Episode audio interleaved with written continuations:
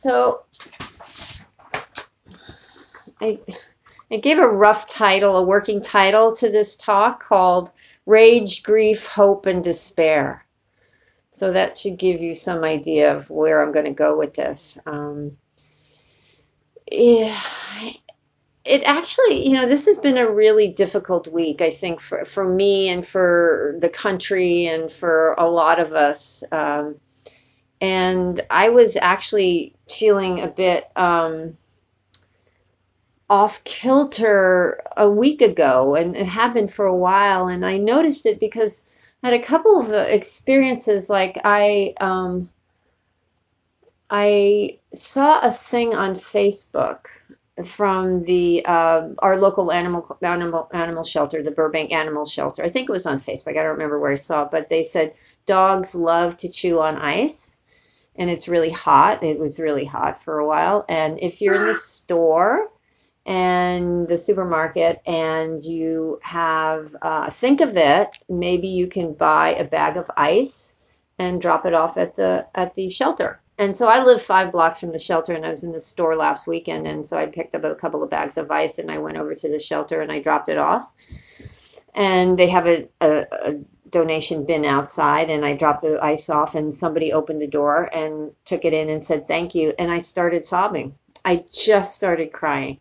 And so there's a lot of that kind of stuff that just it just comes up, and I've had a, a few of those incidents of why is this bringing up so much emotion? And I was reflecting on it. It's it's it has to do, I think, with the pandemic and the the situation we've all been in for five months and everything else going on in the world. It's really uh, it may seem that we've gotten to a new normal, but it's not really. There's a lot of well, what I what I did is as I was reflecting on these these episodes of really being sensitive and crying for really um, not very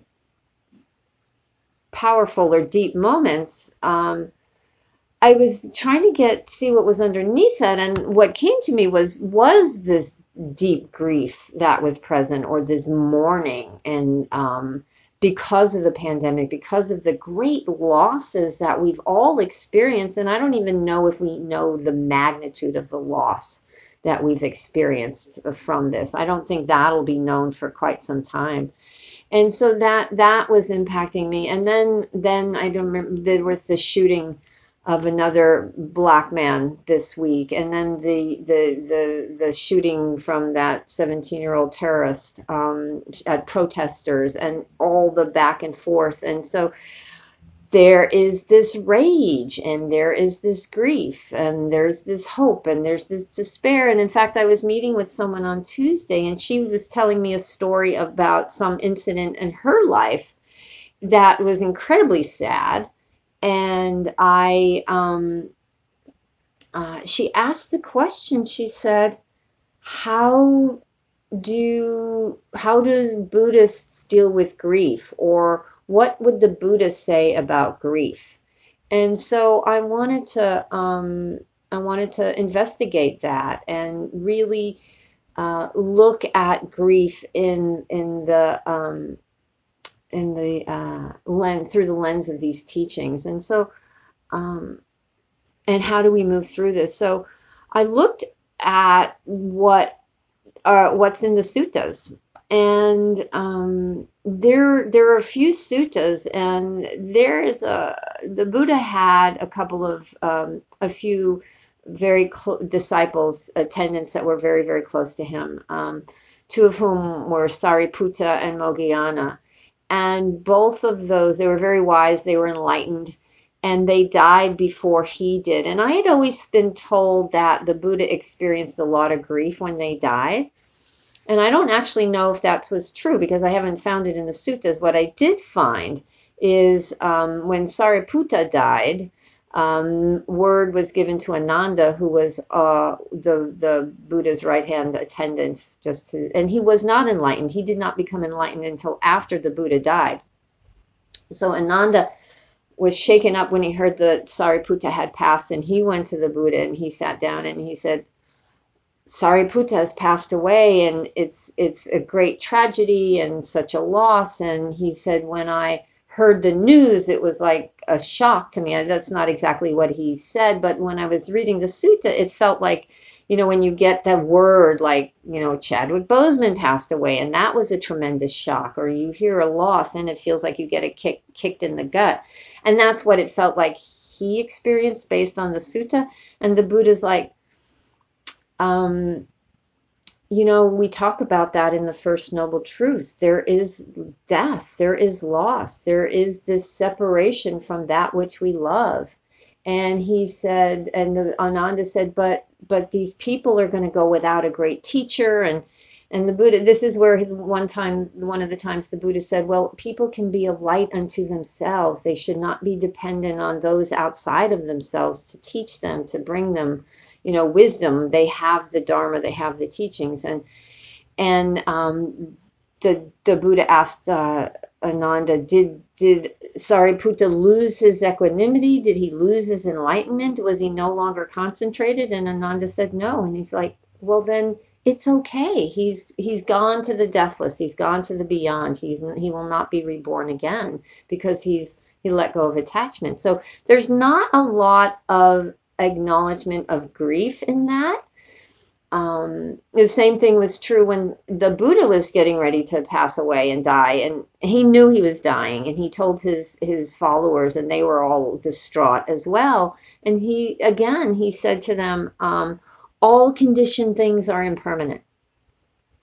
So just be diligent, be a lamp unto yourselves. You can find your own way. This is what happens when you are um, when you have reached this place of non-attachment you just don't, are not reborn again. And so there's there's not a lot of emphasis or talking about how to work through grief.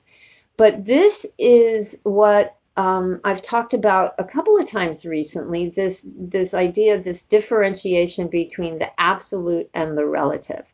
And the absolute is that place you get to when you are enlightened the that oh impermanence. Okay i get it. But i'm not enlightened. So i don't know what it's like to experience loss as an enlightened being. I'm still i'm still working my way through the world which is where the teaching around the relative comes in. That yeah i'm still uh got some attachment. I still experience emotions. I still experience grief. So how do I work through this? And I and the Buddha was not um, um, blind to this. In fact, there was there's another sutta of a woman of this is a very famous story of a woman whose child died and she just kind of went temporarily insane with grief and she went to everyone and said, Give me medicine to heal my son. And they were like, Lady, this is, there's no healing with your child. And she finally came to the Buddha and said, Can you help me? Can you give me medicine? And he said, Sure. Bring me a mustard seed from the house of uh, go to the town go to the village the city and knock on every door and, and bring me a mustard seed from the home that has not experienced death and she went, Yay. And so she went door to door and they said, She said, Do you have a mustard seed you can give me? And they're like, Sure. It's like the most common, common thing going. And then she said, And have you, is, have you experienced death in this house? And they all said, innumerable it's we can't even count how many deaths we've experienced in this family in these years and she came to realize that it's that it's um, it's a fact of life and so I think the teaching is around recognizing that it's a fact of life. But if you're not enlightened, you don't fight against the reality, but you turn towards the experience. And that's what we're invited to do with these teachings. That was that was what uh, uh, some of the instruction was in in the meditation. If you're feeling something, if there's an emotion present, acknowledge it, be with it Frank Ostaseski, who is a, a, very wise teacher and has worked with death and dying for many years, um, talks about how we have to be present for the emotions. Um, none of us are enlightened, so if we're not enlightened, we have to learn to be with those those this discomfort that arises. And he says when thinking about grief, he says, we may think of grief as a solid thing that will eclipse our life or a black hole that we will fall into and never escape. Our tendency for self protection leads us to store the conflicting emotions of grief in some dark, cramped corner of the mind or body. But avoidance or resistance to grief only intensifies the pain. This resistance only intensifies the pain.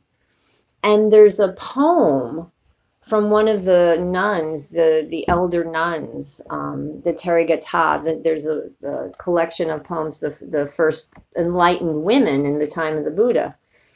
And there's a poem that speaks to this. And it's called Vasethi, which is the woman's name. When a child dies, everyone grieves. But a mother's grief is different. Not more real or more important, just different. I can talk about it like this now. Back then, I just wandered from place to place. I don't know if I ate. I don't know if I slept. From the bottom of that darkness, I heard a voice. It was just a whisper, so I leaned towards it and became a bucket pulled slowly up from the bottom of a well. In the same way, I called out to my grief and drew it towards me. I held my grief and gently rocked it. Shh, I said, there, there, there, there. People sometimes ask, wasn't it painful? Weren't you afraid? Yes, it was painful. So is giving birth. Oh, my heart, you mustn't fear the pain. So, this is an enlightened being or an enlightened uh, woman from the time of the Buddha who acknowledges the pain of grief, the pain of loss, but says you mustn't fear it. You have to hold it gently and rock it. There, there, there, there. And that's what we're asked to do, as Ostaseski says. We think it's this solid thing that's going to overcome us, but instead, it's this emotion that we have to tend to. It's this feeling. And I think these, this, this, um, this thing that he says, his quote about um, thinking this emotion of grief is a solid thing, can be used for um, all the emotions we deem undesirable um, anger. You know, we may think of anger as a solid thing that will eclipse us and we'll fall into. I've heard that many, many times from people, as just as I've heard that people say they're afraid to cry because they're afraid they'll be overwhelmed and not able to stop. You know, and it's like you step back from the fear and tend to what's actually present there's a book called Permission to Feel, uh, written by a man, Marc Brackett, who I haven't read the book, but I heard him on a podcast with Brene Brown earlier, um, uh, several months ago, um, um, I think in April, right at the beginning of the pandemic, and he was talking about the grief we're feeling. And he wrote, a, he worked with Elisabeth Kubler Ross, and then he wrote another recent book on grief, The Permission to Feel and he says there's there's no these these feelings that we label bad are not bad. They're just feelings. We have to take away the judgment about it which is why i invite uh, you to not um, put on the mantle of i am afraid or i am in grief or i am. Instead just recognize that oh this emotion is here because it's here. It's a feeling. When we when we judge it um, as bad or undesirable. I love what he says. He says when we put a judgment on it, it's almost there's this this um, little tagline that goes with it that um, judgment deserves punishment. It almost feels that it has that flavor. Um, if it's bad, it should be punished, and so we we we you know, spiral off into this crazy thinking about judging our feelings and they're bad and I'll get caught up in them and push them away. And, and we're also trained to believe certain things about various um, um, emotions. Like sometimes people are like, okay, you have a day and a half to grieve, then you got to get over it. You know, time's up, time's up. Or anger is bad, can't feel that. Or any of the jealousy. How can you be jealous, you greedy little bitch? Whatever it is. It's like, so really be cautious and instead of judging, just turn towards and tend to. And he talks about um, very, it's not Buddhist, his teaching is not Buddhist, but it's very similar to what the Buddha invites us to do. And he says, recognize the emotion. That's what the Buddha says. And he said, recognize the emotion and find the cues in the body and the mind. That's what the Buddha says. No, when you're when there's anger, know there's anger. When there's sadness, know it's there. When there's joy, know it's there. Can you feel it in your body? What, is, what does it feel like when you're angry? What does it feel like when there's when there's sadness? Um, understand it. Know the causes and conditions. Oh, this is what's happening. You know, like when I was crying at the drop of a hat for um, really, really simple things. It's like, okay, there's something something underneath this. So investigating it. Um, what's underlying it. And he's talking, he used an example. If there's anger, are you angry about injustice? Can you drill down to really have a, a, a wise understanding about what's going on? So it's really important to be willing to hold these things, to hold the grief, to hold the despair, to hold the anger, whatever it is that's coming up, especially right now, because it's it's um, it's it's here. It's absolutely here. Um, it's it's an incredibly challenging time for everyone. It's I don't care who you are. I mean, my circumstances. I am incredibly lucky. I mm, personally, I, I'm fine. My my husband and I are doing fine. But it's it's the world and it's the the incredible sadness and, and the violence that's present and the greed and the hatred that's just uh, so um, palpable so that brings up the question of hope i um I I looked into this a couple of years ago because I was at a um, a thing here in LA. And there was this 10 day thing called I think it was called Rise Up, and it was this multi. It was like talks and art and activities, and it was really quite extraordinary. They had it a few years in a row. And I went to this one evening, and they had uh, it was a talk with John Legend and Bryan Stevenson. And Bryan Stevenson wrote the book Just Mercy, and he founded the Equal Justice Initiative. And Just Mercy was actually a movie, I don't know, it came out this early this year or last year with um, Michael B. Jordan. And it was the book based on the um, uh, the movie based on the book. He he works with men or people who have been incarcerated either unjustly or the sentences are way out of whack and tries to free them. It's really powerful. I haven't seen the movie, but the book is incredibly powerful. I was crying while I was reading that, and I know exactly why I was crying.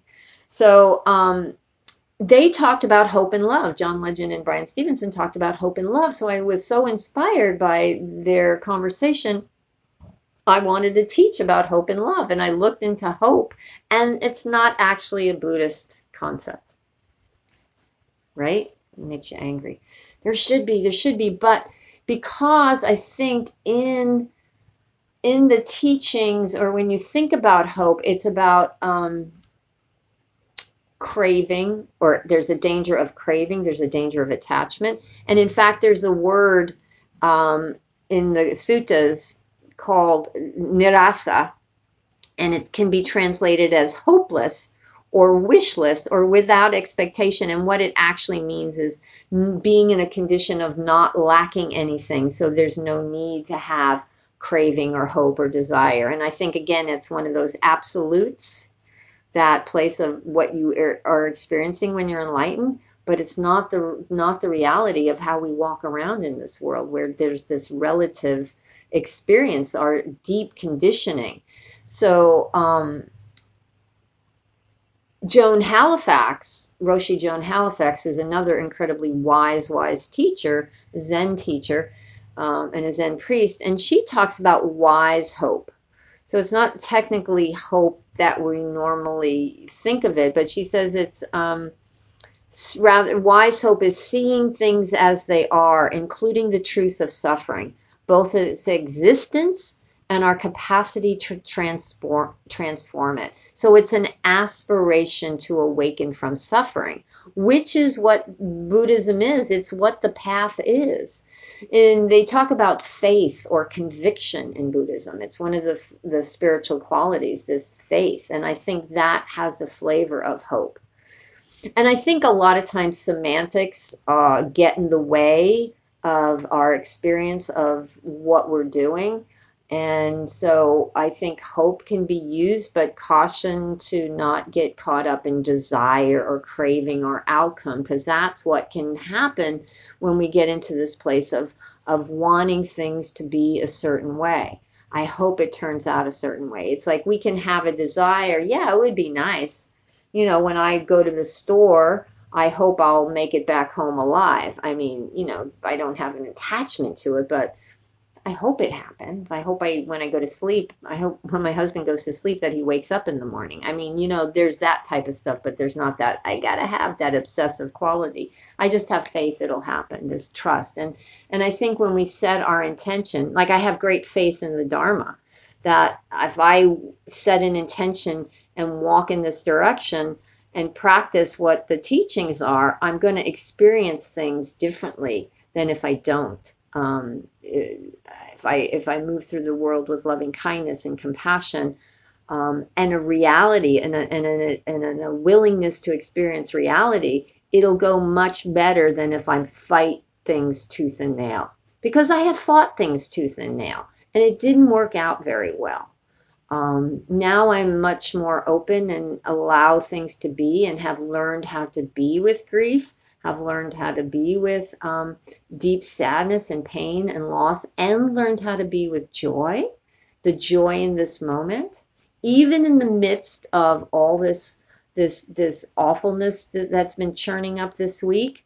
Um, I went to the market, the, a different supermarket, and I found cherries. And I wasn't looking for them because cherry season's over, but there was a whole bunch of them, and I was like, score, because it's my favorite, favorite, favorite and um, I found more. I have another week's worth of cherries. So there's joy. So when you're present in the moment, you can experience with whatever shows up if you're awake to it, if you're open and present for it.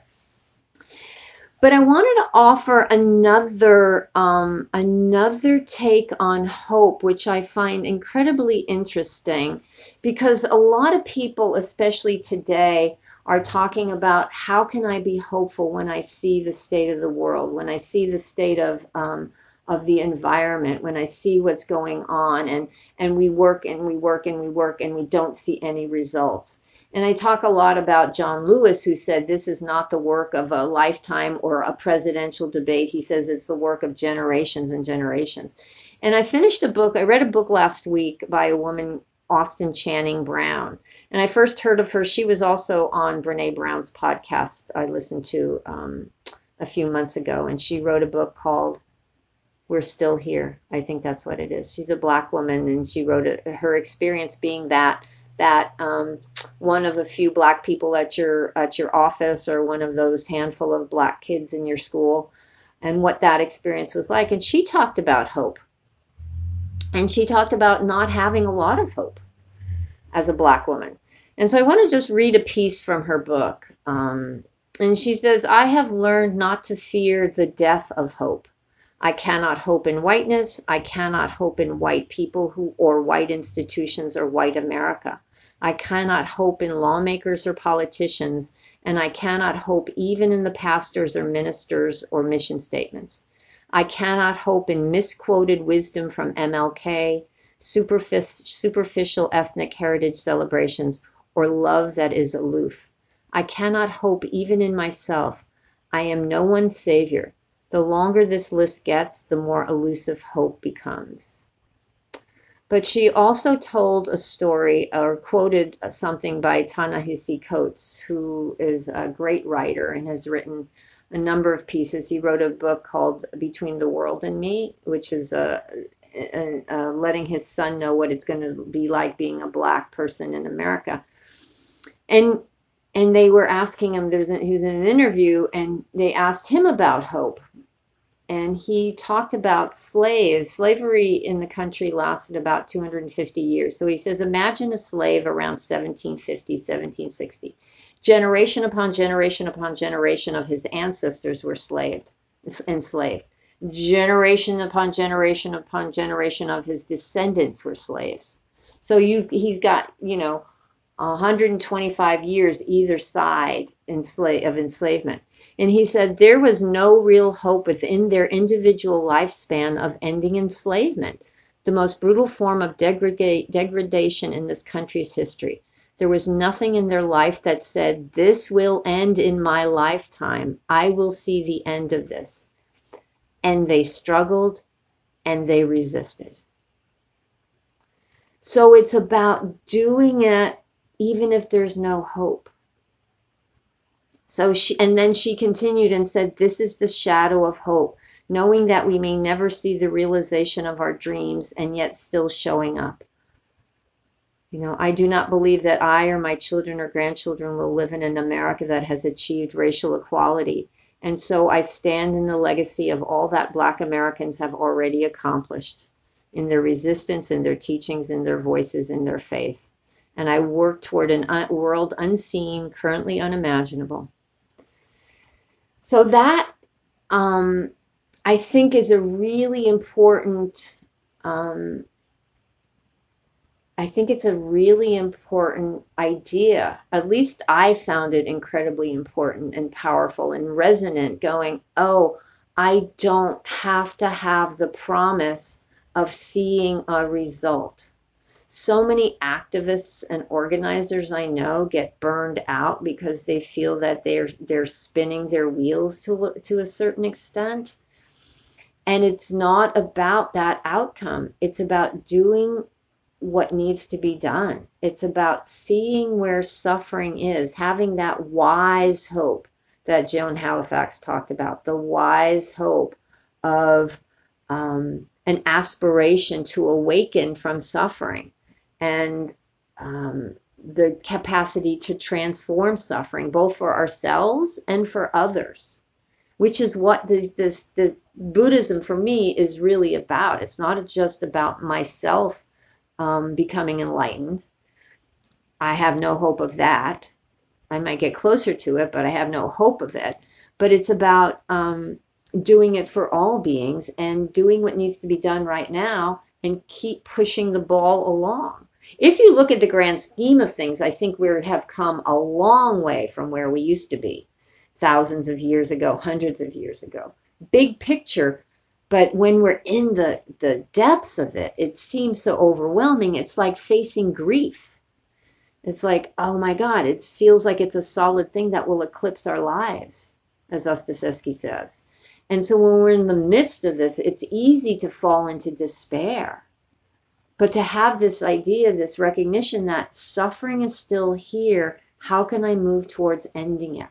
So having the hope that just kicking the can down a little bit is really important to do. Um,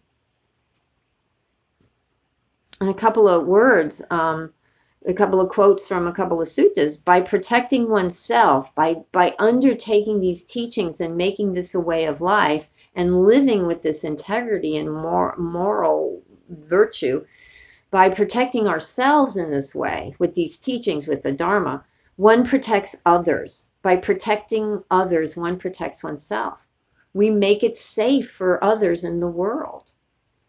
Um, he who has understanding and great wisdom does not think of harming himself or another, nor of harming both alike. Rather, he thinks of his own welfare and that of others, and that of both, and that welfare of the whole world. In that way, one shows understanding and great wisdom. So we're, we we don't get lost in that despair, but we, we recognize that it's a practice of, of, of not harming others, not harming ourselves. And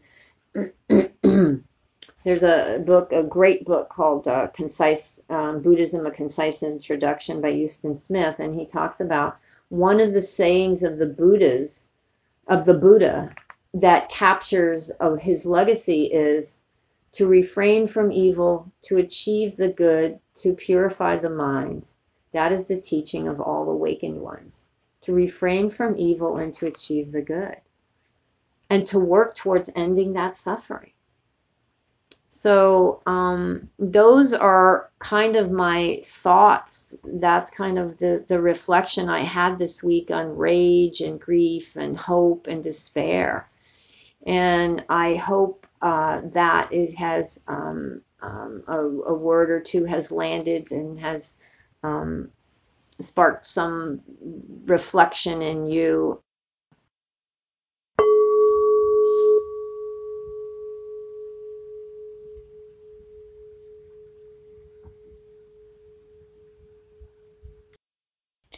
Thank you for visiting Undefended Dharma. These teachings are freely offered. However, if you would like to make a donation to help support the technology that makes these podcasts possible, please visit marystancavage.org backslash support. Thank you.